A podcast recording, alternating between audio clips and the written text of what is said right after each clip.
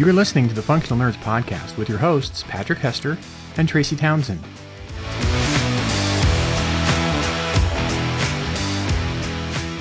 Welcome back, friends. Please make sure your pod seat and tray table are in their upright and locked position. The airlock is sealed, and docking clamps have been released for an on time departure to the functional nerdverse. Patrick, how are you in the nerdverse today? Doing well, doing well. Trying to survive the Wizard of Oz level winds that are hitting Colorado right now. Like, are, are hallucinations and also witches flying by at the present yes. moment? Yep. Oh, all right. Um, it's crazy. Yeah, I actually saw a tumbleweed. Like like a real tumbleweed? Is that a, is that usually a Colorado thing? No, I've never seen them in my neighborhood before, but I was sitting at my office desk and I'm just kind of working, and all of a sudden I see something on the corner of my eye, and I look, and there's a tumbleweed rolling into the cul-de-sac, and I'm like, okay, where did that come from? So yeah, I mean, uh, my the only context in which I've ever seen a tumbleweed was like on, on in cartoons, like Roadrunner and Wile E. Coyote and such. And I I have seen a massive amount of them in Colorado Springs once, but that was it. Gotcha, gotcha, gotcha.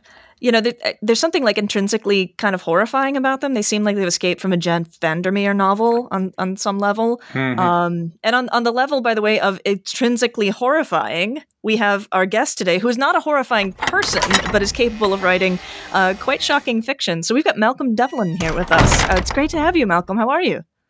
I'm very well, thanks so much for having me. I don't think I'm that bad.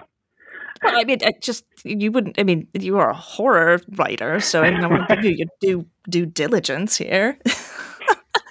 so you're with us uh, for lots of reasons, but but mainly because recently uh, you've released your most recent work through Tor.com, a novella called "And Then I Woke Up." So talk to us about that. Um, so, uh, and then I woke up is a uh, it's a novella about what may or may not be. Quite hard to talk about without giving away spoilers in this one. Um, so I think rule of thumb, there's going to be spoilers because it's kind of hard to talk about without this. So if you don't want spoilers, come back to it afterwards. But it's takes place in what looks like it might have been a traditional George Romero zombie apocalypse. Um, and a guy who has been cured of this pandemic is living in a halfway house institution somewhere, and he decides to go back out into the world. Um, but the pandemic, such as it is, is quite what um, might have been advertised. Uh, he- he's basically a very unreliable narrator in a slightly unreliable version of the world. I don't know what you possibly mean about living in a world that feels in some way misinformed or unreliable. That is foreign to me in, in every way. Oh Lord, uh, that cuts that, that that cuts rather deep, Malcolm. That, I, that's uh, as an American contesting with uh, neighbors who don't seem to have an agreed upon reality with me anymore. The, the whole notion that there's a there's a plague that has transformed our sense of what is true in the world feels in the best possible way very on the nose right now. Well, I don't think it's just America either. I mean, the UK is just completely bananas. Uh, France has got this little crazy election going on at the moment where people are thinking they might actually vote for Marine Le Pen. Australia, where I live, um, well, the politics here are a bit. Well, anyway, moving on. Um, so that's a worldwide thing, really. Did you say moving on? yeah. Yeah, they're gonna they're gonna send the political speech enforcement kangaroos after, and you, you really don't want to have to deal with them. They're That's the rough. koalas that just appear. Oh right, yeah, yeah. Drop those. Get you with their chlamydia or whatnot, whatever it is they have. Um, but you know, I guess in all seriousness, there's there is a sort of sense in which um, I don't know. I, I don't. Tell me, gentlemen, am I am I making up a memory that we used to have a sense of an agreed upon reality, or was that just me living within my very comfortable middle class white lady cushion, feeling as if um, because other people consented to the way that I saw the world that we must have a mutual. I mean, am I just waking up to the fact that there's never been an agreed upon reality, or or have we really fragmented? I don't know. I think it's become much, much clearer that it's fragmented. I suspect as you grow up into something, it it's easier to read it as what normal normality is supposed to be, and then the more you get uh, you get to experience other perspectives and see other points of view, you realize that everything's completely nonsense. Not everything, obviously, that's a little bit mistake, but um, I don't know. I think um, some things which sort of you assumed were agreed standards about what the truth was and how you'd people in authority, uh, you'd expect anyway, behave. You'd, that all seems to have changed quite a lot. But I suspect an awful lot was going on behind the scenes in the first place anyway. I don't know. I, mm-hmm. I, I, it, it kind of reminds me of the the debate that started to happen actually when CNN came on the air. So when CNN started, that really started the 24 hour news cycle. And with that 24 hour news cycle, they had to have news to report, right? It's like even even when ESPN started, ESPN had to have something to show at three o'clock in the morning. So you got, you know, darts. Mm-hmm. Uh, people throwing darts at a board kind of thing. Like like they they they went down the list of of major sporting events until they got to darts to show something. CNN was kind of the same way. They had to show something. So it's like were there were there as many murders in the world as before, or is it just because CNN is now reporting on all of them that we're now aware of them all, right? Yeah. So it's like, was everything as fractured as it is now? And we just didn't know it because we didn't have uh, 24 hour news and, and YouTube and social media and Facebook and, and all these things to tell us and to kind of illustrate it for us yeah. before, mm-hmm. right? We just had what? We had like BBS systems and and uh, and and what else did we have before like to to, to kind of like we didn't have it. We just didn't have it. And so i don't know if it's if it's more fractured now or we're just aware of it i guess is my point. Mm-hmm. Mm-hmm. Uh, yeah i don't have a good answer for that one. And you know i, I think part of it as well comes no no no, no hold on hold on. I'm i oh. take that all back. Oh no never mind. Holiday dinners we knew exactly how fucking fractured our sense oh, of no. reality oh, was. no. Holiday dinners with family, where oh. you're sitting across from from aunt or uncle such and such, and and they're telling you some wild ass thing that they believe in that you're sitting there going, "Wow." Yeah, but that's how many times a year? A couple yeah. times a year, but I mean, you, you, I, my point is that we knew that there was fractured reality. We knew that. Uh, we just didn't have it in our face quite as much. Do you think it seemed less intense because you only had that, say, twice yeah. a year? Yes, I do. I do think you sort of thought, well, it's only happening twice a year. It's probably not that bad. It's probably not really happening anywhere else. Yeah, but now you can't escape it. Now it's everywhere. now you can't you can't post something somewhere and, and you know I've always talked about you you can't say that I like something because there's going to be someone else who says, "Oh my God, you're so fucking stupid for liking that. How how can you like that? It's the stupidest thing in the world. Why?" You know, and they have a completely different sense of, of whatever that is. Well, I, I, see where you're going there, and you're you're not wrong. I mean, certainly that the, the, the, internet is the place where everyone has to have an opinion about everything. That's um, not true. And point made. Um, but I, think it you know there's there's another factor operating there, and I think it has to on some level be related to your choices in writing your book, um, Malcolm. In that it's not just that people are drawing in different information from different sources and constructing narratives and things that they then share that are in contrast to each other. It's that we can't even agree on what are the markers of a true story anymore. We, we no longer have an agreed upon set of standards by which to measure reality. And I think that especially when you're dealing with a story where you have a point of view character who's been through a traumatic experience whose whole world is kind of traumatized you're you're having to make very specific choices about what is interpreted as truth and when and how to kind of use that as a narrative tool. Um yes. That was a bad question. Never no, ask a question that's binary I, I, I, was just trying to rewind and figure out what the question was. Um, yeah, that's that's fine. That's well, fine. I'm now that depends on who you ask. Oh, well, Patrick, exactly. don't don't. no, I, I, I, think you're right. I think the whole definition of what a truth is, and the fact that it becomes so divisive, and it very much becomes one side versus another, um, in which each side refuses to look at the criteria for what they're believing in, mm-hmm, mm-hmm. in favor of just going all out and no, this is what it's about. This is what so on and so forth. And I'm saying this obviously from the point of view that I suspect when I look on the internet, a lot of those people look at these opinions, as you say, that keep cropping up. Uh, you've got to figure that's wrong. That's complete nonsense. Mm-hmm. These people are complete lunatics. Can't stand these people. Because um, I do that as well, obviously. Uh, so many people are wrong out there. It's ridiculous. But How dare they? um, I, I, think there is a sort of case, this sort of this tendency, I suppose, to jump on one side and go, right, this is where I am. The rest of you guys are lunatics. Now that that in of itself is interesting because I think there's there especially in social media spaces where we're like constructing narratives about what happened and how should we feel about what happened and what is the stance that one ought to take about what happened. There is this like manufactured sense of urgency about taking a stand, like you said, jumping to one side or another of an issue and sort of saying, like, well, I definitely know that this political figure is is completely wrong and what they've said is rubbish and is a disservice to all of us, and so toss them in the trash.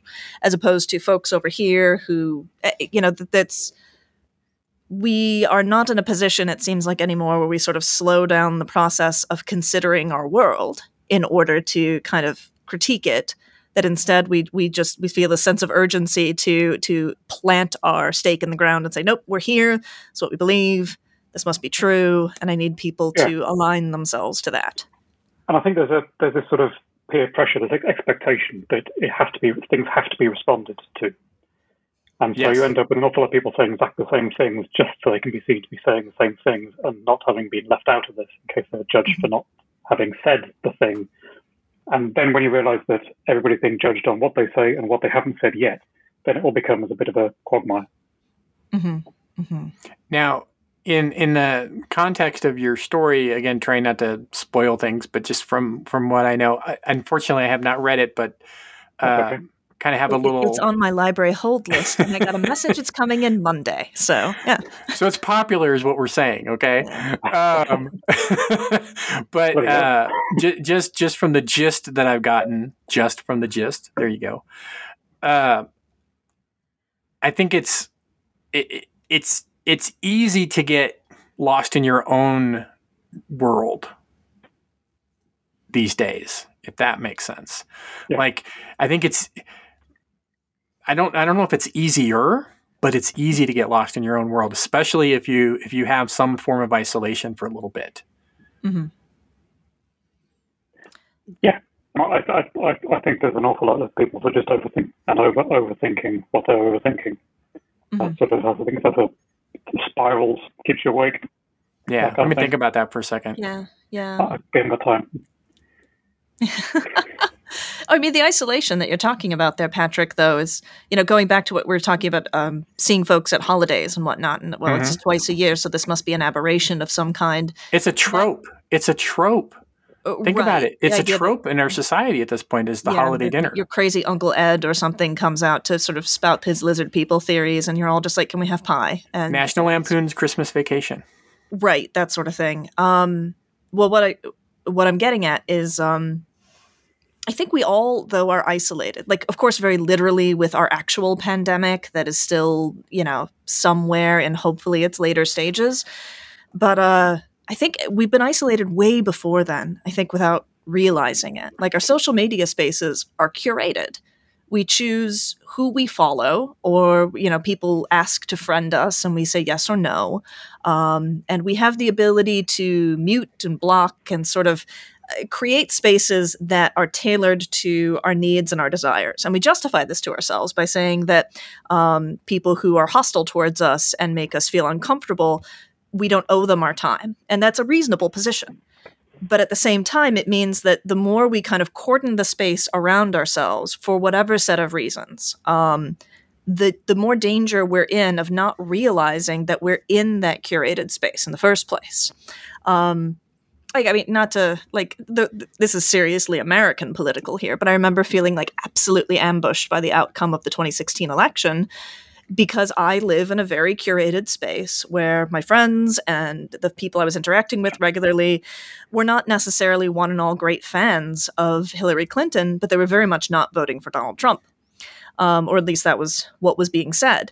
And so I lived in this space where it looked patently obvious that there was no way Trump could be elected. There was just no one who was on my radar who was talking about him seriously or or praising him or excited about him. But again, that that's a space I made for me. Um, and it's not reflective of the sort of the the much broader walls that that actually do surround me.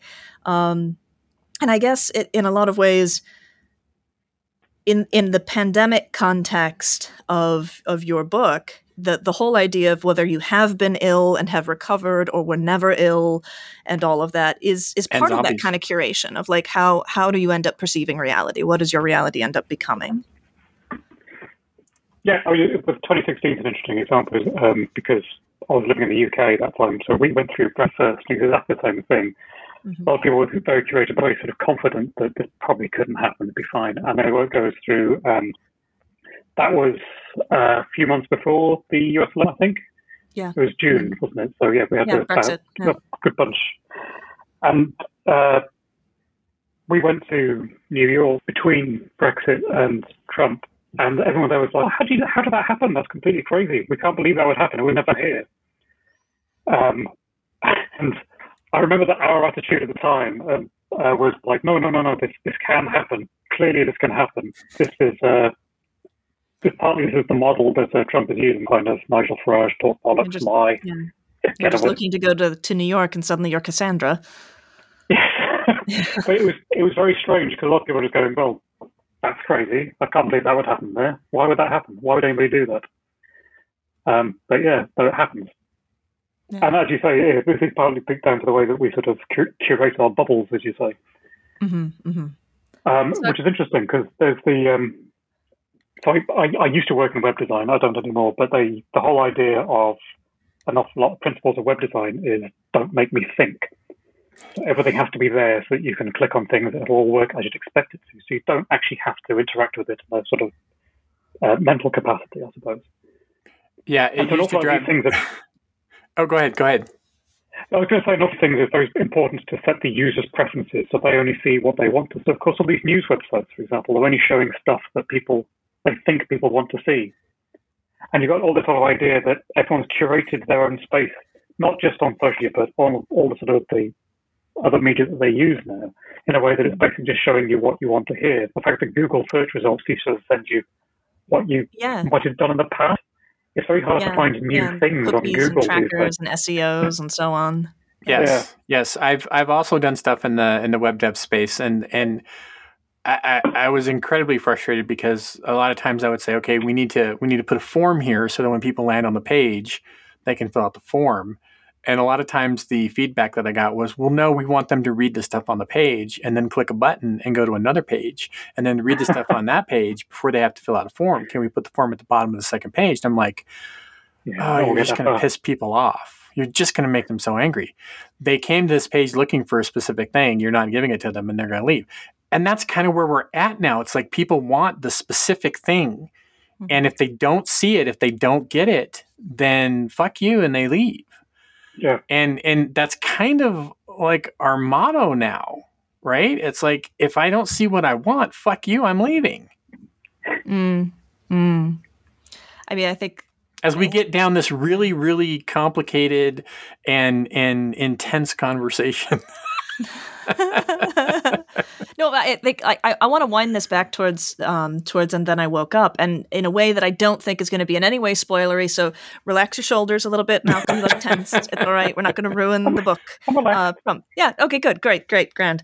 Um, I was thinking, you know, and it kind of has to do with this idea of um, getting people into the story quickly and also sort of how do we sort of hone and focus the information but i i think how do you think the novella as a as a instrument as like a vehicle suits the story you're trying to tell here really well? You know particularly cause i know you've done a ton of short fiction um, and so you, are certainly very adept at that at that modality.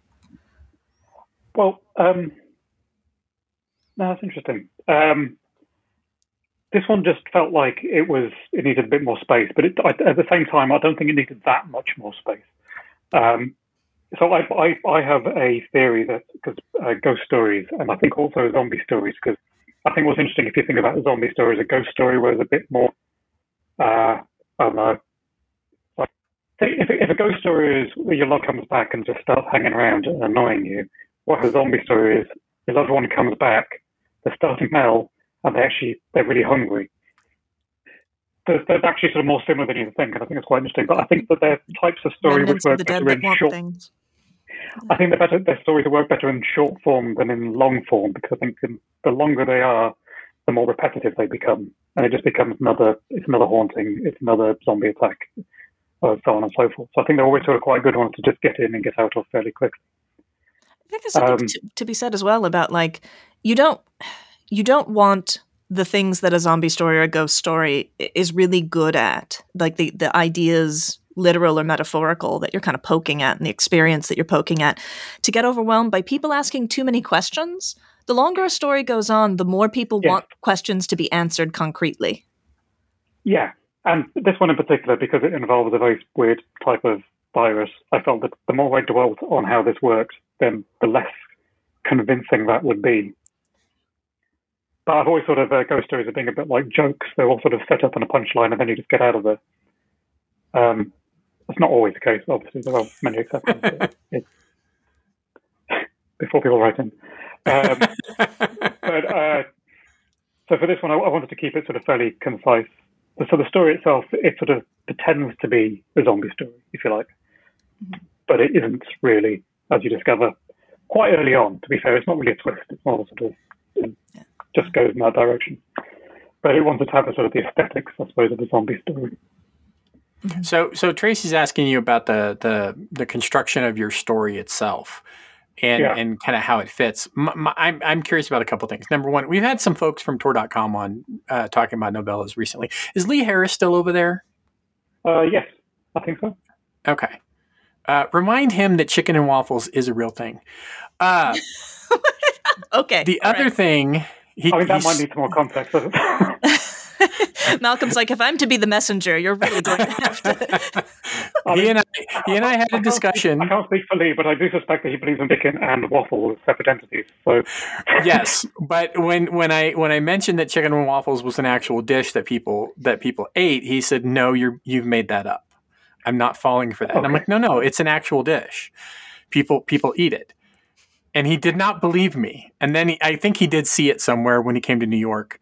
Uh, I think someone because it became a little bit more mainstream as a dish, uh, oh, and he he encountered it in the wilds. But yeah, so I just I just thought that was funny. I, I'm just curious, you know, as a as a as a writer, do you like the novella? Because it's it's kind of one of those things well, where it's. One. It was old, but it's well, new not, again. Not just yours. We hope yeah, you like do, yours do you very just, much. Yeah, do you just like do you like the novella as a as a format as a vehicle as a because i know short story writers like short story writers novel writers like novels. That novella falls in the middle and not everybody likes it but i'm i'm just curious like where where do you fall?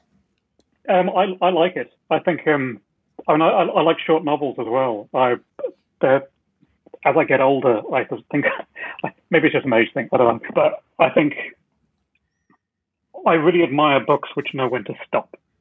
Ah, yes. Which will tell you what they need to know, tell you the story it needs to be, and just goes, and that's it. So they leave enough space for you to fill in yourself, or it's just that length of a story. I think that gives a bit more room to breathe than some short stories. A lot of stories can sort of handle maybe one or two sort of interesting constant things, and then sort of explore them, and then just separate, if you like, and then you just your, your mind follows them wherever they end up going. I think a novella can sort of push that a little bit further you can get more of the sort of sense of satisfaction of reading a novel, um, but without necessarily having to get bogged down in 400 pages of people walking from A to B. Yeah. Right. So, so we've gotten into a, a, a a sphere of our uh, our own bubble within publishing of these the huge books, right? The the Sanderson yeah. novels. Uh, but you like something a little smaller, around the like two hundred seventy five to three hundred thousand mark. You know, a, a nice small air quotes novel. I. I don't think that's what Malcolm means at all. I know. I yeah, tease. yeah. I, I, I think I think I think sixty thousand is a very good length for a novel yeah, that that's the old school novel, right? Old yeah, that's like were, that's were like 50K. you know new wave, yeah. sort of SF kind of size right there. Yeah. Um, and I, I think that you know, like all things, um, you know, the the aesthetics of of storytelling t- turns in its own kind of trends. Um, I have the very thankless position right now uh, as both a parent and a teacher of, of folks who are teenaged of seeing my students wearing precisely the clothing that I wore when I was in high school. And it's it's alarming because my tastes were evidently terrible. Um, and apparently they they somehow have raided my old closets and decided I was a genius. And I'm, I'm just really distressed on their behalf uh, because they, they're they're wearing like leotards with also um, baggy jeans and and things like that. And I'm just oh honey. But it, my mother always told me when I was growing up that that fashion moves in 25, 30 year cycles, and you know never throw anything out because 25, 30 years it'll come back around. It feels like for the last 25 or 30 years, SFF and horror have been dealing with doorstopper size epics and um, space operas and um, Stephen King sized horror and things of that nature for quite a long time, and that the pendulum has sort of swung towards valuing different sizes of things. Um, that we're in kind of a renaissance of the novella now. Um, people who want to cut it up the middle, like Seanan McGuire, she wants to have her cake and eat it too. So she's going to do novellas, but they're going to be in a long ass series. So she's going to get it all. At some point, they're going to be one great big book, aren't they? Let's face it. Right, and then that's going to be kludged together into something that does look like a Sanderson novel.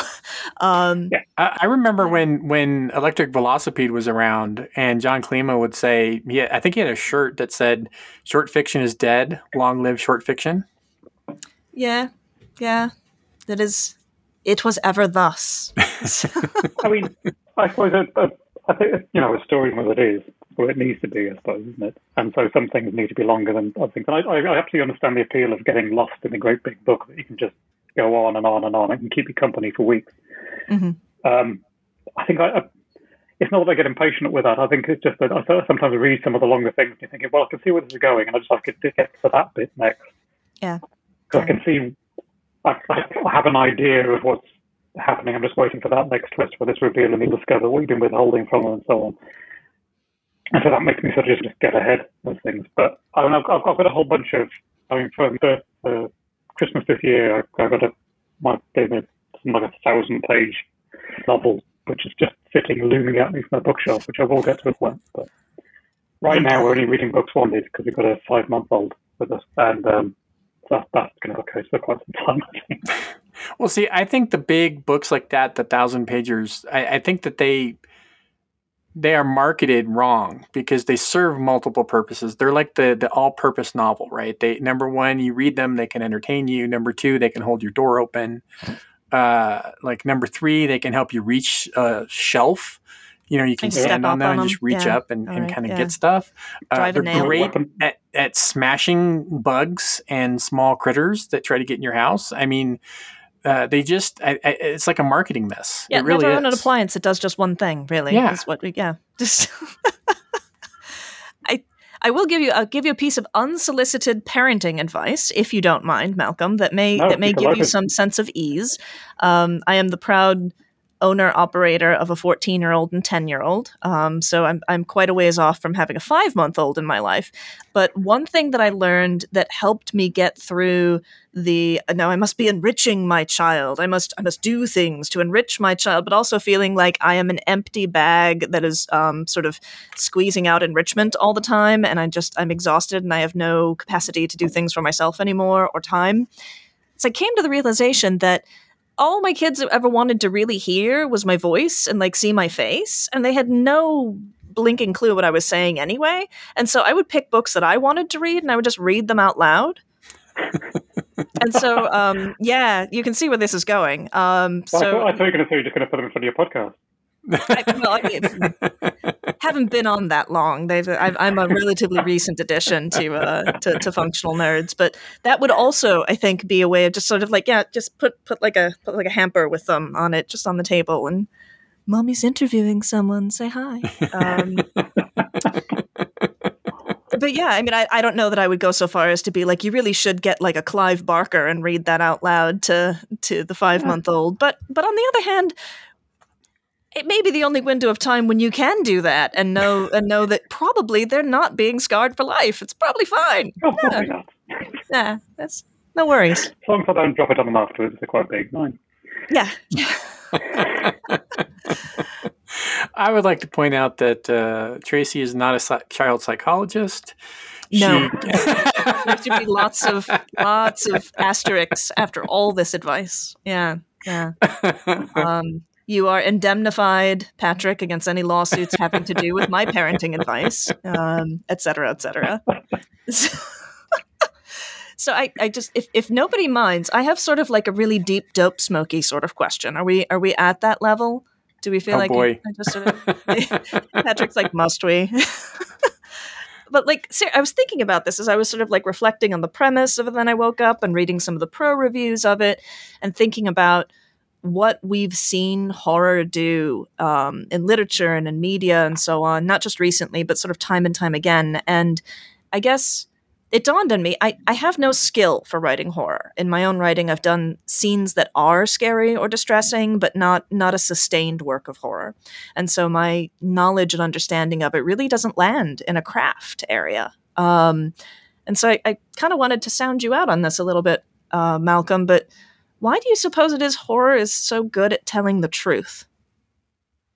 Ooh, Because it seems like it's doing that an awful lot. Like it's like sure that's a monster there, but the monster is also very real in a in a sense that's bigger than the monster or what have you. The monster's in the house. It's calling It's for right it. I don't. I mean, upstairs. ordering a pizza. um, I'm, I'm not sure. Uh, What, what sort of examples do you have of the I mean, certainly. Um, yeah, I mean, in terms of American creators um, who've really been shifting the landscape in the last few years, obviously we've got the work of like Jordan Peele, um, where his various horror films, um, like like Us and Get Out and whatnot, and, and pretty soon we're having um, uh, Nope is coming Nope. out uh, in the not too distant future. There's a sense that he's using horror as a mechanism to tell us true things that we may either not have known how to say or refused to have seen. Um, you know, going back to you know, there's there's a sort of zombie story that's not a zombie story operating, and and then I woke up. But like Romero's, you know, Day of the Dead and Dawn of the Dead are really they're they're critiques of capitalism and of sort of like suburban sprawl and conformity and so on. Um, you know, there's a lot to be said about about going back to, back to Frankenstein. There's questions about you know bodily autonomy and and the limits of creation and the, what we're responsible for when we create things and so horror seems like it's contending with a lot of truth all the time despite the fact that its its mechanisms are usually like highly imaginative and sometimes not even remotely realistic Um, I, I, well, that's quite a good question. I don't know. I, in, in terms of exactly why it might be doing that, I don't know. My my speculation would be that if it's a sort of literature which is setting out to shock people, then if people are already anticipating being shocked by something that seems ridiculous Mhm. and they're okay with and they're open to that, then I think that leaves them open to sort of slipping other things while you're doing that, perhaps. yeah yeah I don't know. Um, I think horror readers go in sort of with a certain mindset, maybe that people who read other genres don't necessarily, in the sense that they're going, okay, go on then, um, worst. Because most horror readers that I know aren't, aren't scared by anything. Yeah. Horror stuff, and they'll admire it, but nothing scares them anymore. You know, it's like people who watch horror movies. They go, oh, yeah, no, I really like that one, but it scares them. No, not at all. It might be if you don't like horror, but from their point of view, they no, then it doesn't scare them at all. They're just going, yeah, no, it's interesting. They they, they, they kind of they appreciate it rather than get scared by it. And I think that's an interesting sort of weird jump when you sort of become you desensitize yourself to one thing, and maybe I don't know that sort of just allows other things to creep in. I think I think you're going down the road a little bit of The Witcher, right? So in in the in the stories of The Witcher, the short stories and the novels, the, you know, he's a monster hunter, Mhm. and and it's very horror centric. Mhm. Uh, but really, the, it's like the message is almost always the monsters are the people. yeah It's not actually the monsters, right? The monsters, sure, they're in the forest and they're eating people because they're hungry. But really, it ends up being the monsters are always the people, the Mhm. real monsters. And, and I think that's kind of what you're going at, right? It's like it's like Yeah. shining a light on on hard truths that uh, it's not necessarily scary, scary like a jump scare kind of thing. It's more of a here's a horrible thing and really, if you look at it kind of closely, you'll notice that this horrible thing is what happens in the world every day. Yeah, yeah. It's it's actually um one of my the things that I do, Malcolm, is I'm I'm a teacher and I teach creative writing among other things, and it's actually something I talk to my students about when when they're writing poetry. Um, is that the difference between a good poem and a kind of mediocre poem of the sort that you might slap inside of a greeting card or something, is there's there's going to be a triggering subject and and the actual subject and the triggering subject is is the sort of top line item. You're like, oh, this is a poem about a flower. But if all it is is like, look at the flower, it is so purple, the dew is on its leaves, etc., etc., then you might end up with with a compelling description of a lovely bit of spring or what have you but but it's going to go no deeper and it's not going to sort of stick with us. That that the flower needs to be a vehicle because it is the thing that is being plucked for some purpose and that the poem is about that purpose or that you know, in the case of um, there's a poem actually I've shown my students before. It's called one eight hundred hot ribs. No shit, this is seriously the name of it, um, which is also a real thing. Like you can dial it, at least in the United States. It's an eight hundred number by which you can be sent freeze dried barbecued ribs, um, or, or freeze frozen. Harris would never believe that. No, no, it's that that this is also part of the Sasquatch mythology of American food. Um, so, but anyway, the, the poem starts with the the speaker of the poem, presumably the poet, receiving a bunch of dry ice packed ribs that have been shipped from fuck all where in the United States to someplace else, right? To where to where he is. And he's imagining it being loaded onto a plane and flown out to him and all this sort of stuff and all the things it must have flown past in the course of that.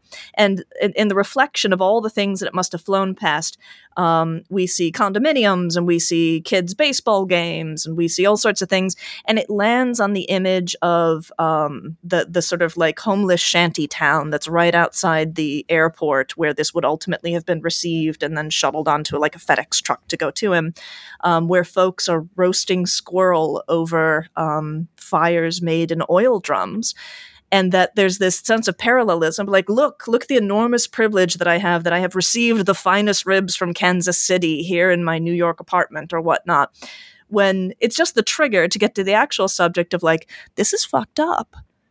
That like so many resources have been used to to to bring you this fabulous grilled meat when someone who is a quarter mile down the way from you is currently grilling squirrel um, in squalor and in a sense, I think maybe horror does have more in common with poetry than I'd thought before, in that there is a triggering subject, but there's an actual subject as well.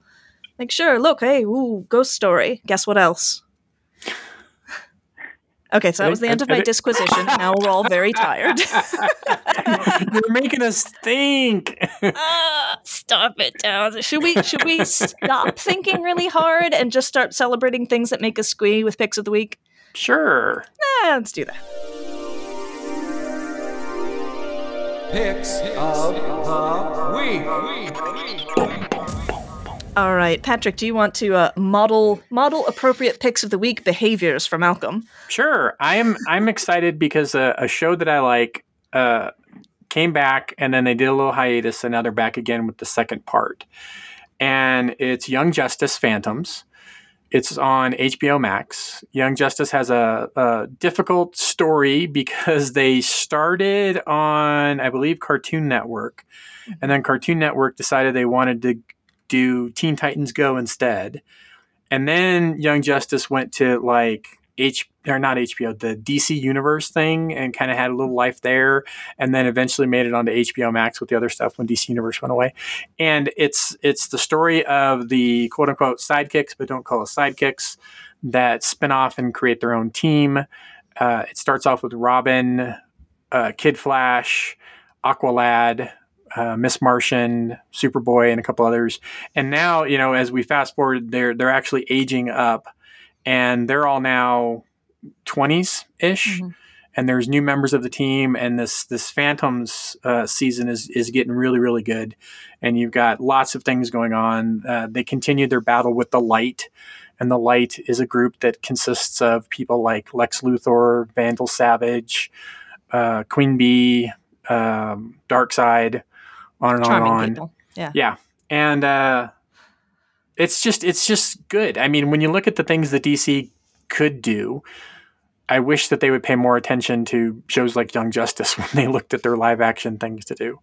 It's it's just really really good, and they left us on a on a uh, not necessarily a cliffhanger when they did their little break, but they they definitely left us on a wanting more, and and now they're back and. And I- I just enjoy the show. So it's back on HBO Max, part two of the season, uh, Young Awesome. Justice Phantoms.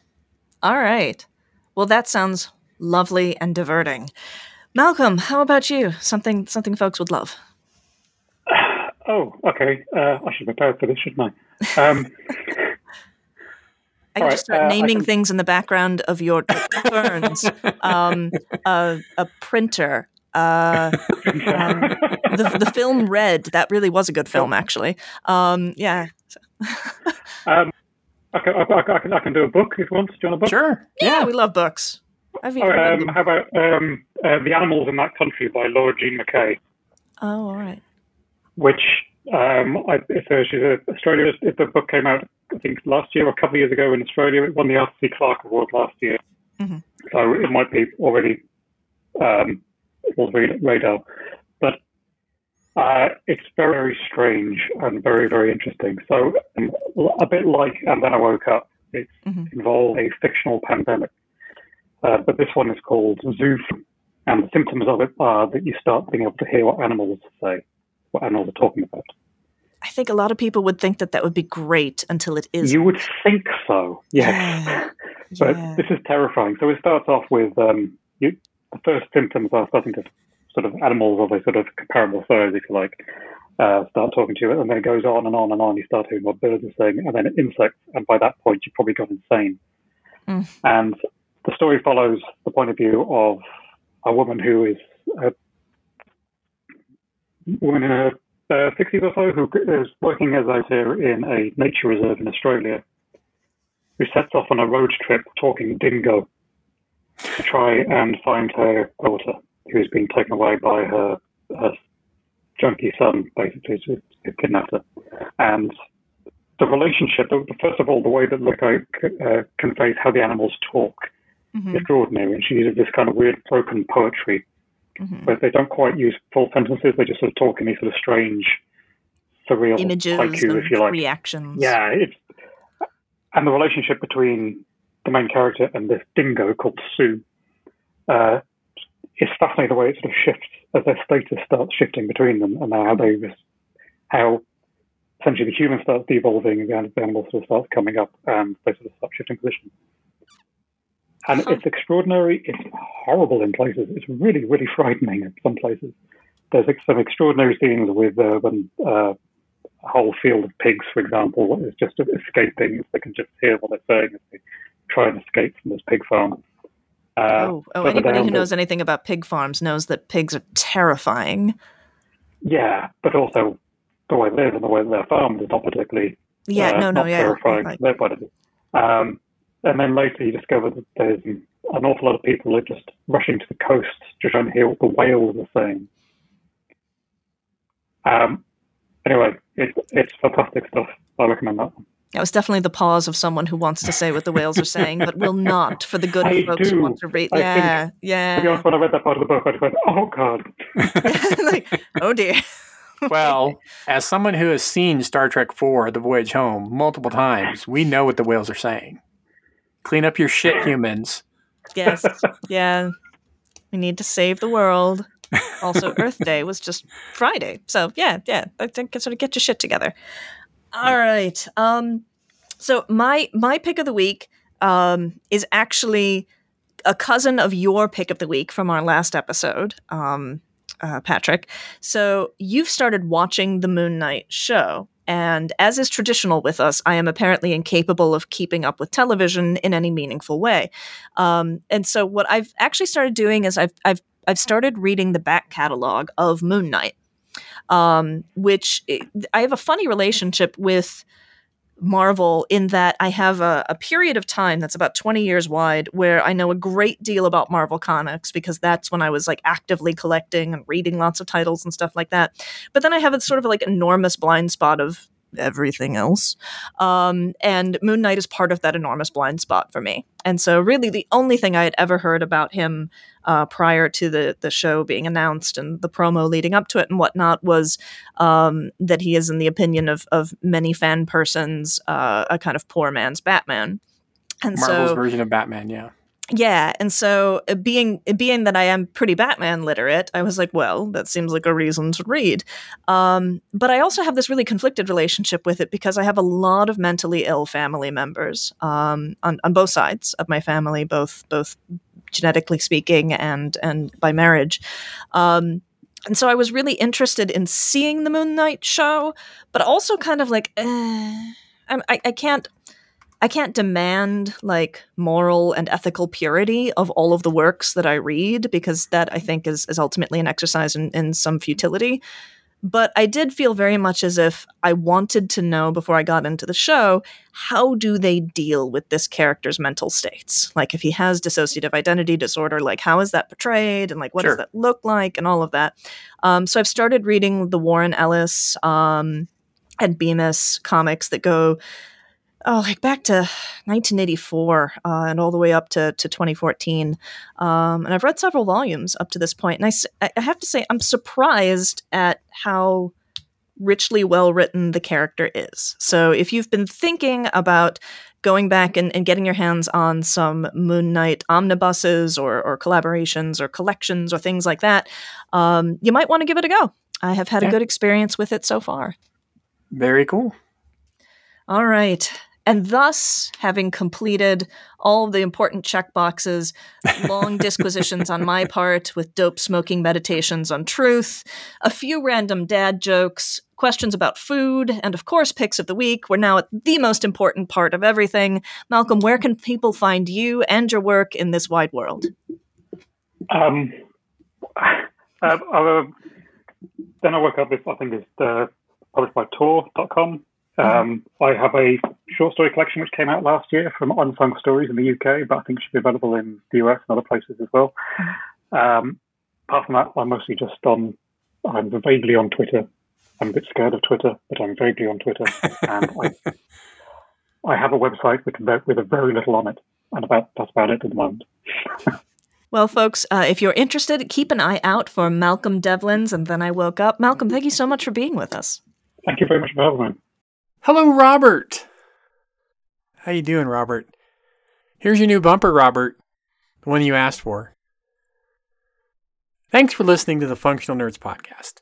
Because I've always partnered with teachers as co-hosts, we have homework for you. Giles and Michelle are kind of cool.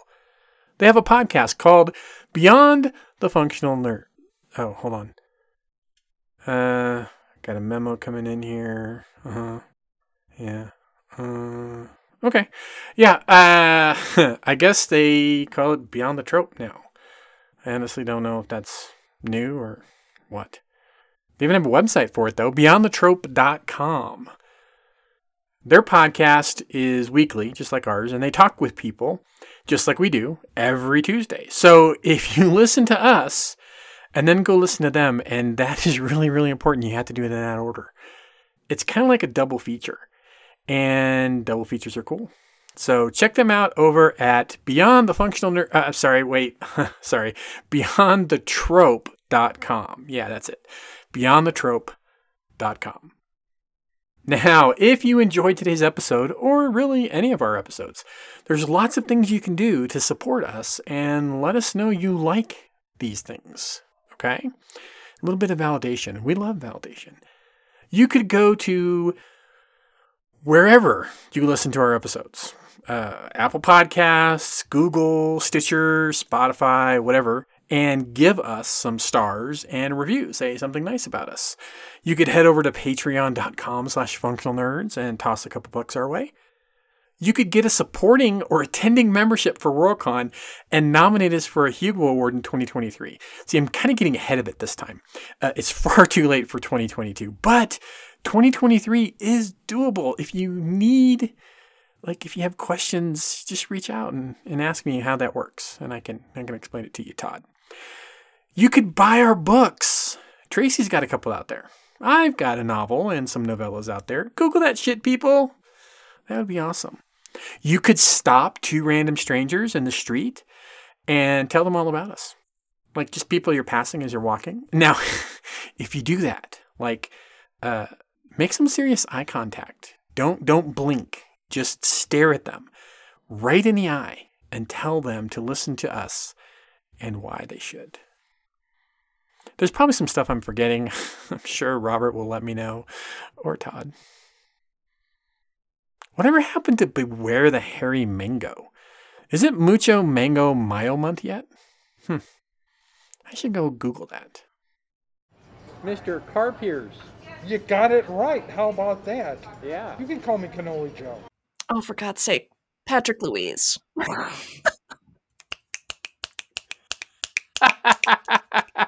okay, that's probably a good enough signal. I'm so excited.